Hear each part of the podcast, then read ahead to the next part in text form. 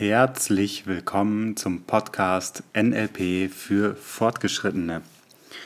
Heute geht es um das Thema Wirkung.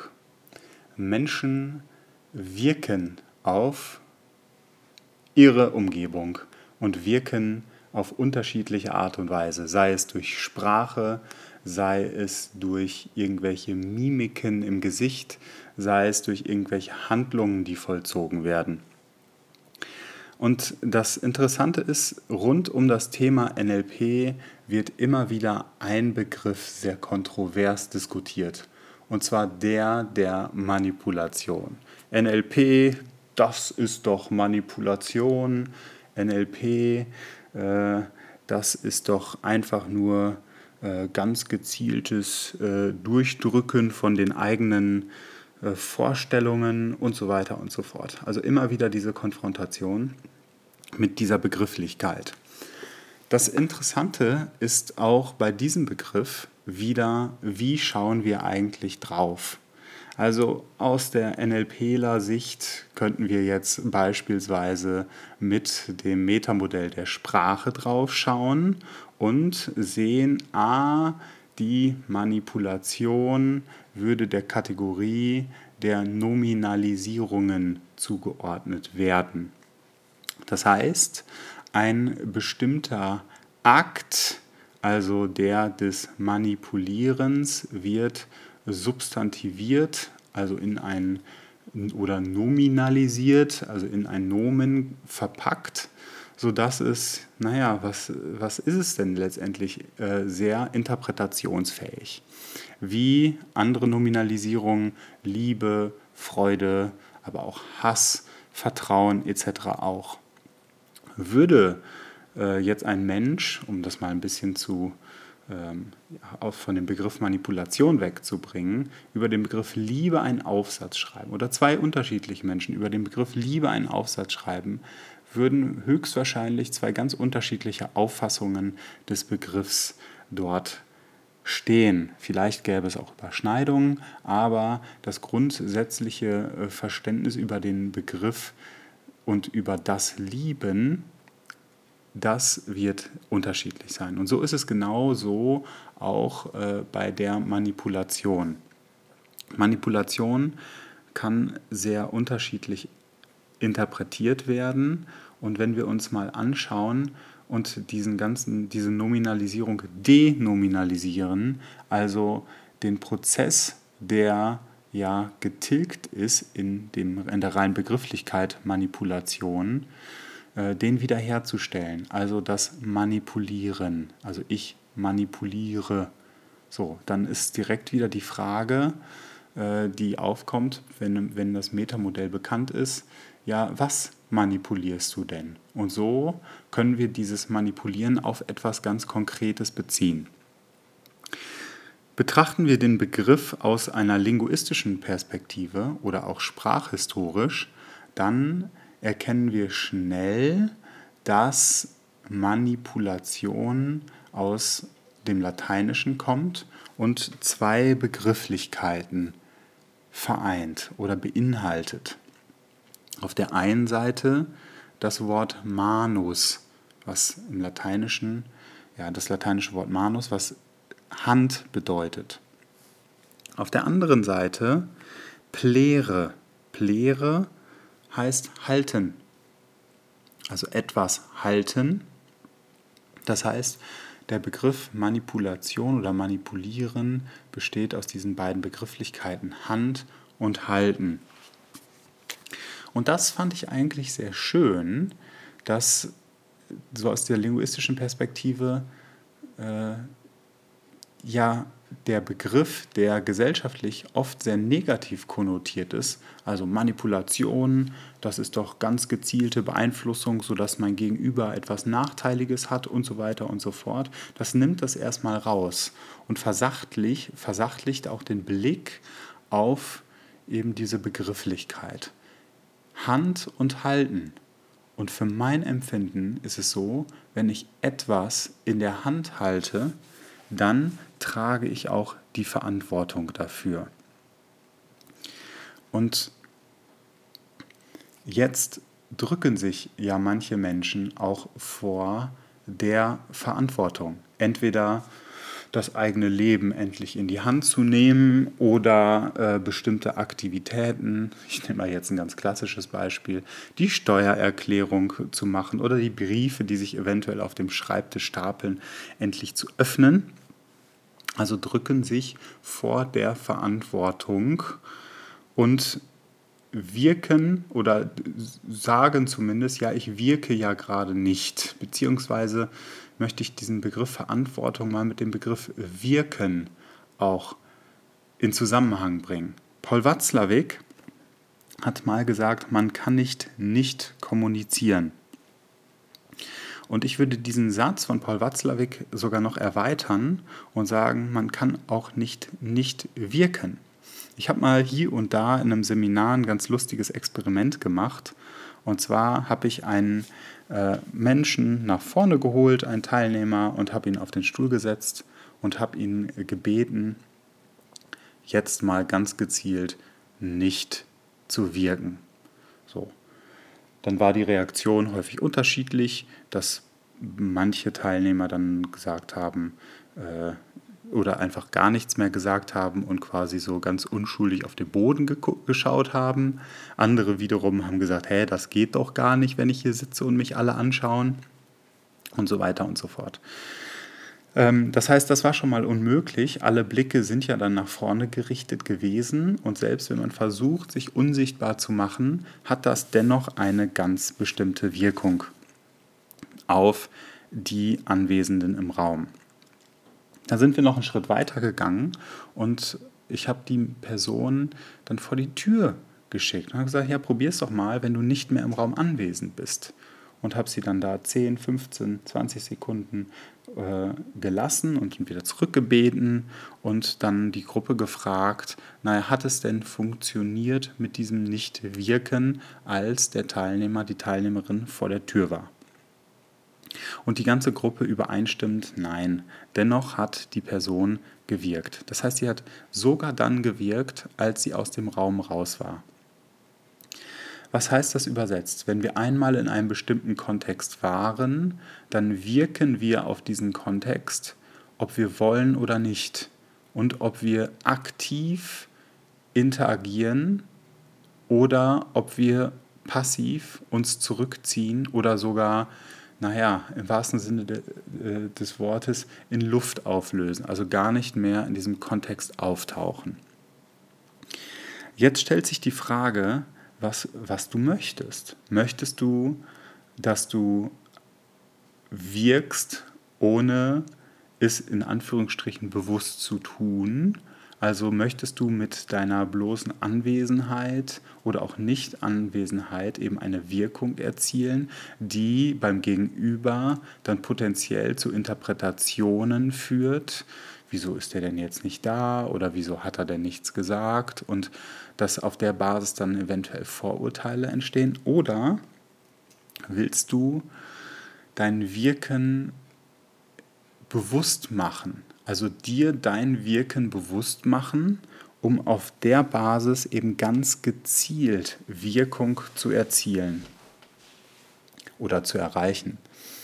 Und um da den Übertrag wieder zu der Begrifflichkeit Manipulation zu machen, wenn ich etwas in der Hand halte und die Verantwortung trage, dann wirke ich auf eine Person oder auf einen bestimmten Kontext.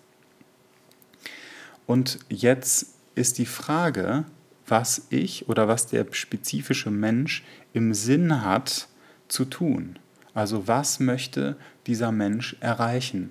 Welche Vorstellungen, welche Wertkategorien, was für ein Mensch sitzt da, der manipulieren möchte, also etwas in der Hand hält. Das Interessante ist, dass Menschen in sehr seltenen Fällen aus einer unverschuldeten in eine Situation gerutschte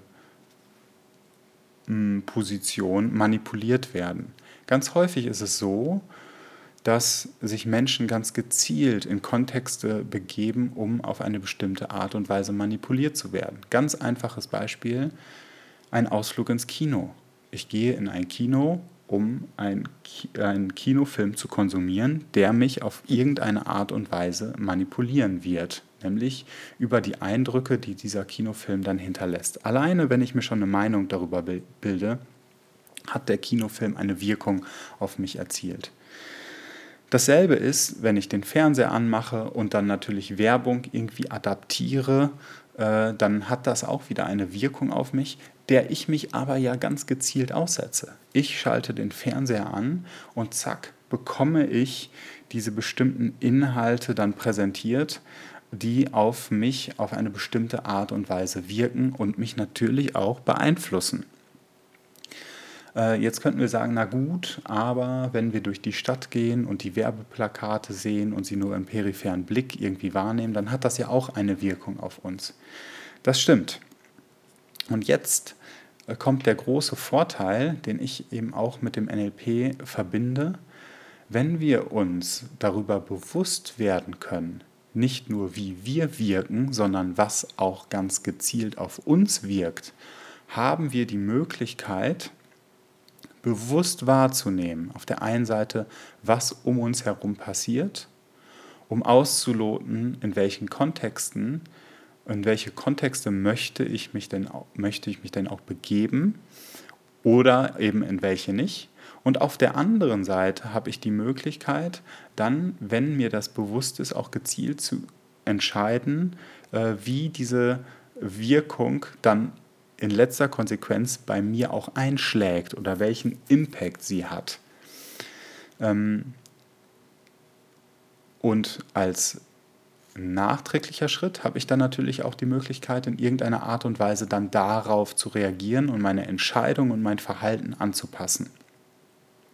Das heißt, wenn ich das NLP, oder wenn ich mich mit NLP beschäftige, dann setze ich mich nicht nur der Manipulation oder auch des Verantwortungsbereichs des Trainers oder des Coaches aus, und da auch nochmal ganz, ein ganz kleiner Exkurs, was mir sehr, sehr wichtig ist. Es kommt nicht auf die Technik an, sondern wie die Technik, also wie das NLP auch gelehrt oder auch gelebt wird. Das sprach ich schon an in den früheren Folgen. Und gleichzeitig ist das extrem wichtig, solltest du dir eine Ausbildung aussuchen, dann such sie nicht danach aus, möglichst günstig oder ist sie irgendwie standortnah oder oder oder, sondern schau dir sehr, sehr konkret an, welche Menschen stehen dahinter und auch welches Menschenbild wird in diesem Kontext vertreten. Also wie achtsam oder nee, nicht wie achtsam, da ist schon eine Wertung drin, ähm, wie sehr passt es auch zu den Werten, die du vertrittst als Mensch. Mm, um darauf wieder zurückzukommen, Dip, dip, dip, wo war ich? Ähm, genau, das Aussuchen, das Menschenbild. So, dass wenn du eine NLP-Ausbildung äh, hast oder dich mit NLP beschäftigst, kannst ja auch in Büchern ganz vieles nachlesen oder eben in diesem Podcast erfahren, hast du die Möglichkeit, auf der einen Seite, wenn du dich in die Hand des Menschen begibst, dich mit dir selber auseinanderzusetzen, also praktisch die NLP-Techniken auch zu erfahren. Und darum geht es auch ganz viel im NLP, nicht darüber zu philosophieren oder zu theoretisieren, sondern in die Erfahrung selbst hineinzugehen. Und auf der anderen Seite hast du danach die Möglichkeit, und zwar vor allen Dingen auf der Basis der Sprachmodelle, also des Metamodells der Sprache und des Milton-Modells, dich ganz gezielt eben mit den Dingen, die dich umgeben, auseinandersetzen zu können. Und zwar differenziert. Also du nimmst bewusster wahr, was dich umgibt, welche Worte, welche äh, ja, Gefühle oder Emotionen auch durch Worte oder durch das bestimmte und spezifische Benutzen von Sprache erzeugt werden wollen. Und so hast du die Möglichkeit, äh, dann differenzierter und bewusster darauf reagieren zu können. Und in letzter Konsequenz eben auch selbstbestimmter darauf reagieren zu können. Ich bekomme das äh, häufig mit, wenn ich äh, irgendwie durch, durch, den, durch den Laden gehe und mich bestimmte Marken, ja, die quasi so wie so ins Auge stechen und ich mir nicht erklären kann in dem Moment, wieso das eigentlich passiert. Und wenn ich dann das ein bisschen Revue passieren lasse, dann bekomme ich mit, naja, da steckt ein aggressives Marketing dahinter. Also unter anderem ähm, ein in kurzen Intervallen auftauchendes Bild, ein wiederkehrendes Bild der Marke und häufig auch ein dahinterstehendes vermitteltes Gefühl. Also beispielsweise äh, wird häufig bei Automarken das Gefühl von Freiheit und Sicherheit sehr hoch gehängt. Und dass wenn diese, diese Marke oder auch dieses Logo dann hervortritt und ins Auge sticht, dass dass das wie ein Anker wirkt, nein, das als Anker wirkt, was sofort Assoziationen und Gefühle in mir entstehen lässt und dadurch die Sehnsucht des Habenwollens getriggert wird. Naja, was passiert, wenn ich nicht weiß, was da psychologisch hintersteckt, hinter dieser Masche? Ich spüre in mir ein Defizit und mein ganzer Organismus ist gewillt, dieses Defizit in irgendeiner Art und Weise auszugleichen. Ähm, was dann potenziell dazu führen kann, dass ich dieses ja künstlich geschaffene Defizit in irgendeiner Art und Weise ausgleichen möchte und zum nächsten Händler gehe und mich beraten lasse, wie ich denn das nächstbessere Auto äh, kaufen kann. Und wenn ich die Möglichkeit habe, diese Psychologie auf eine einfache Art und Weise zu begreifen, und das ist auch das, was das NLP ja macht, es bricht komplexe Zusammenhänge so runter, dass sie ganz einfach und simpel direkt ins Leben integrierbar sind und auch komplexe Zusammenhänge und Prozesse sehr einfach verstehbar sind und durch die Praxiserfahrung erlebbar und über das Erleben entsteht eine neue Sensibilität für das, was im Außen um uns herum passiert. Und das wiederum, diese Sensibilität ermöglicht uns nicht nur uns mit der Umgebung auseinandersetzen, auseinanderzusetzen, sondern auch mit uns selber und zu hinterfragen, welche Wirkung möchtest du denn eigentlich erzielen? Welche Wirkung möchtest du bei anderen Menschen hinterlassen? Um noch verantwortlicher das, was du in den Händen hältst, zu halten. Also den Raum zu schaffen, dass etwas in deinen Händen in irgendeiner Art und Weise gedeiht. Und Worte und Gesten und Mimiken sind in letzter Konsequenz nichts anderes als unterschiedliche Samen, die du irgendwo einpflanzt, die auf eine bestimmte Art und Weise dann gedeihen. Und je gezielter du vorher auswählst, an welcher Stelle, an welcher Position, mit welchem Düngemittel und unter welchen Bedingungen so im, äh, im Umfeld du diese Samen pflanzt, je wahrscheinlicher ist es auch, dass eben genau das Pflänzchen aus diesem Samen dann hervorgeht, was du auch beabsichtigt hast.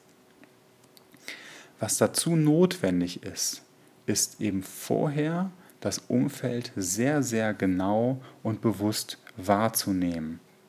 Und dieses Wahrnehmen der Umwelt, dieses ganz achtsame Mitbekommen, wie wirkt denn eigentlich die Umwelt auf mich und wie kann ich daraus ein ganz bewusstes Wirken auf die Umwelt, also quasi das, diese mh, hm, wechselseitige Wirkung, also diese Interdependenz, wie kann ich die bewusster machen und somit selbstbestimmter und im Endeffekt auch befriedigender.